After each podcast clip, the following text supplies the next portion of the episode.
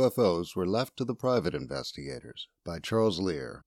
On December 17, 1969, the Air Force issued a press release through the Office of Assistant Secretary of Defense Public Affairs announcing the termination of the Air Force's UFO investigation, Project Blue Book. With the end of Project Blue Book, UFO investigation was left to private organizations, and the two most prominent at the time were the Aerial Phenomena Research Organization, run by Jim and Coral Lorenzen, and the National Investigations Committee on Aerial Phenomena, directed by Major Donald E. Keyhoe, U.S. Marine Corps, retired. Besides the challenge of now being the two main places to turn to for citizens wanting to make UFO reports, both groups were about to face some major changes in their organizational structures that would lead to the demise of one and create a major rival for the other. In the July 1969 issue number 20 of Skylook, a publication started in September 1969 by Missouri residents John Coons, Norma Short, and Ted Phillips Jr., it is announced that Skylook is now the official publication of the Midwest UFO Network.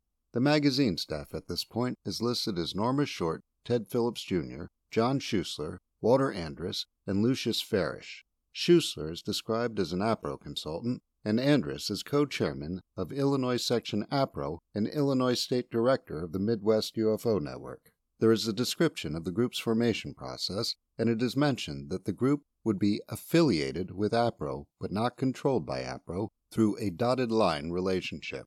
The affiliation wouldn't last long. According to A Brief History of MUFON written by John Schuessler, the APRO management reacted to the government's words, shutting down Project Blue Book, by reinforcing their centralized management approach. One can see a hint of this in the July August 1969 APRO Bulletin. In an article on page 2 headlined Field Investigators Network, the reader is told this Once the Field Investigators Network is running smoothly, APRO will notify the investigator closest to the scene of a UFO incident and receive a prompt and accurate report. According to Schuessler, Andrus was getting a flow of reports and needed to train investigators on his own and oversee investigations in his own backyard. Andrus pled his case to APRO, but they became more determined that the Midwest contingent was a hindrance rather than a help to APRO. In response, Andrus contacted investigators from Wisconsin, Illinois, Kansas, and Missouri and held a meeting on May 31, 1969. It was there that Alan R. Utke, an APRO consultant and associate professor of chemistry at Wisconsin University, proposed the creation of the Midwest UFO Network. The Midwest UFO Network became the Mutual UFO Network in 1973 and continues under that name as of this writing. As MUFON grew, so did a sense of rivalry between that group and APRO. This came to a head during the 1980 Cash Landrum case. Curt Collins wrote about this in a blog headlined MUFON vs. APRO Allegations, Accusations, and Countercharges The Cash Landrum UFO Case Backstage Drama, posted on his site, Blue Blurry Lines. There he provides links to documents that give an indication as to how at odds the two groups have become. In a letter dated July 27, 1982, written by Coral Lorenzen to Robert Barrow, she calls Andrus a first rate liar. She then adds this He is, almost single handedly, responsible for the mongrelization of UFO research, with his promoting of pea brains who do his bidding and add names to his list of state directors, etc., ad nauseum. Donald E. Keyhoe was removed as director of NICAP in 1969. The organization died a slow death after that, and there has been speculation that the CIA had a hand in it. Todd Zechel wrote about the CIA NICAP connection in the January 1979 issue of Just Cause, the newsletter put out by Citizens Against UFO Secrecy. NICAP was incorporated in 1956, and two men Zechel argues were covert CIA operatives were put into chair positions within the organization. One of these men was Bernard J. O. Carvalho, who was made the chairman of NICAP's membership committee. According to Zechel, Carvalho worked as a frontman for companies secretly run by the CIA. The other was Count Nicholas de Roquefort, who was made vice chairman of NICAP.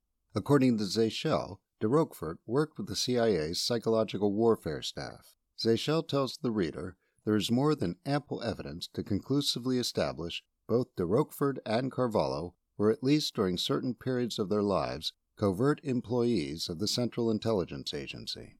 The director of NICAP for its first year was T. Townsend Brown. Brown was replaced by Keyhoe at the end of 1956, and Carvalho and de Roquefort left shortly thereafter.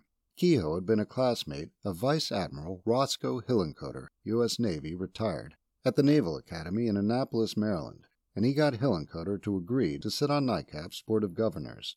Hillenkoetter was the first director of the CIA, so this is a definite connection between the CIA and NICAP.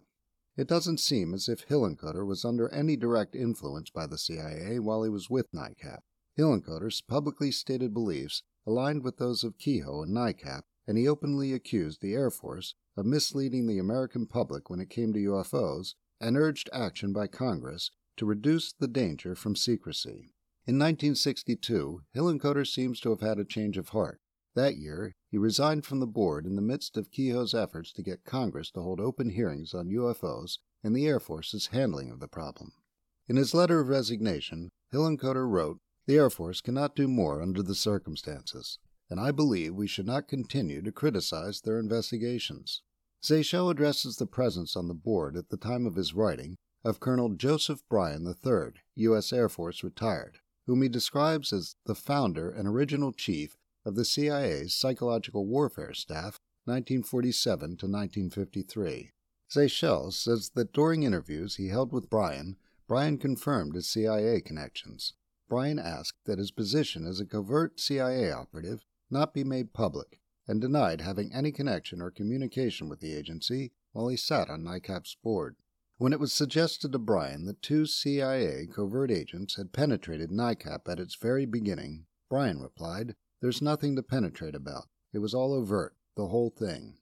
After Keyhoe was removed as director, he was kicked upstairs and moved to the board. Jack Acuff took over. Acuff had been the head of the Society of Photographic Scientists and Engineers, which, according to Zechel, had been the target of frequent KGB spying attempts due to the fact that many of its members were CIA photo analysts. Zechel says that Acuff had been approached by Soviet agents on several occasions and reported this to the FBI. He began meeting with the Soviets at the behest of the FBI, acting in effect as a covert agent.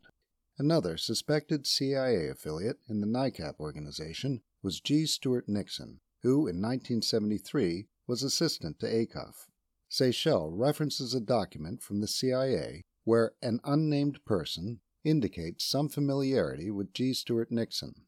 Zechel also points out that daily NICAP logs reflect that Nixon met with several past and present, then, CIA employees on a frequent basis. At the time of Zechel's writing, NICAP was withering and close to death as an organization, and Acuff had been replaced by Alan C. Hall, a retired CIA employee living in Bethesda. Zechel concludes his article by bringing up the theory that the CIA had purposely destroyed the leading anti secrecy organization of the 1960s, and stops short of agreeing with this. This possibility was debated online by NICAP insiders, including Fran Ridge, Gordon Lohr, and Jan Aldrich, as recently as 2018, and they were unable to agree on whether it was the CIA or just poor management that killed NICAP. The CIA NICAP connection was looked into deeply by Jack Brewer in his 2021 book, Wayward Sons, NICAP, and the IC.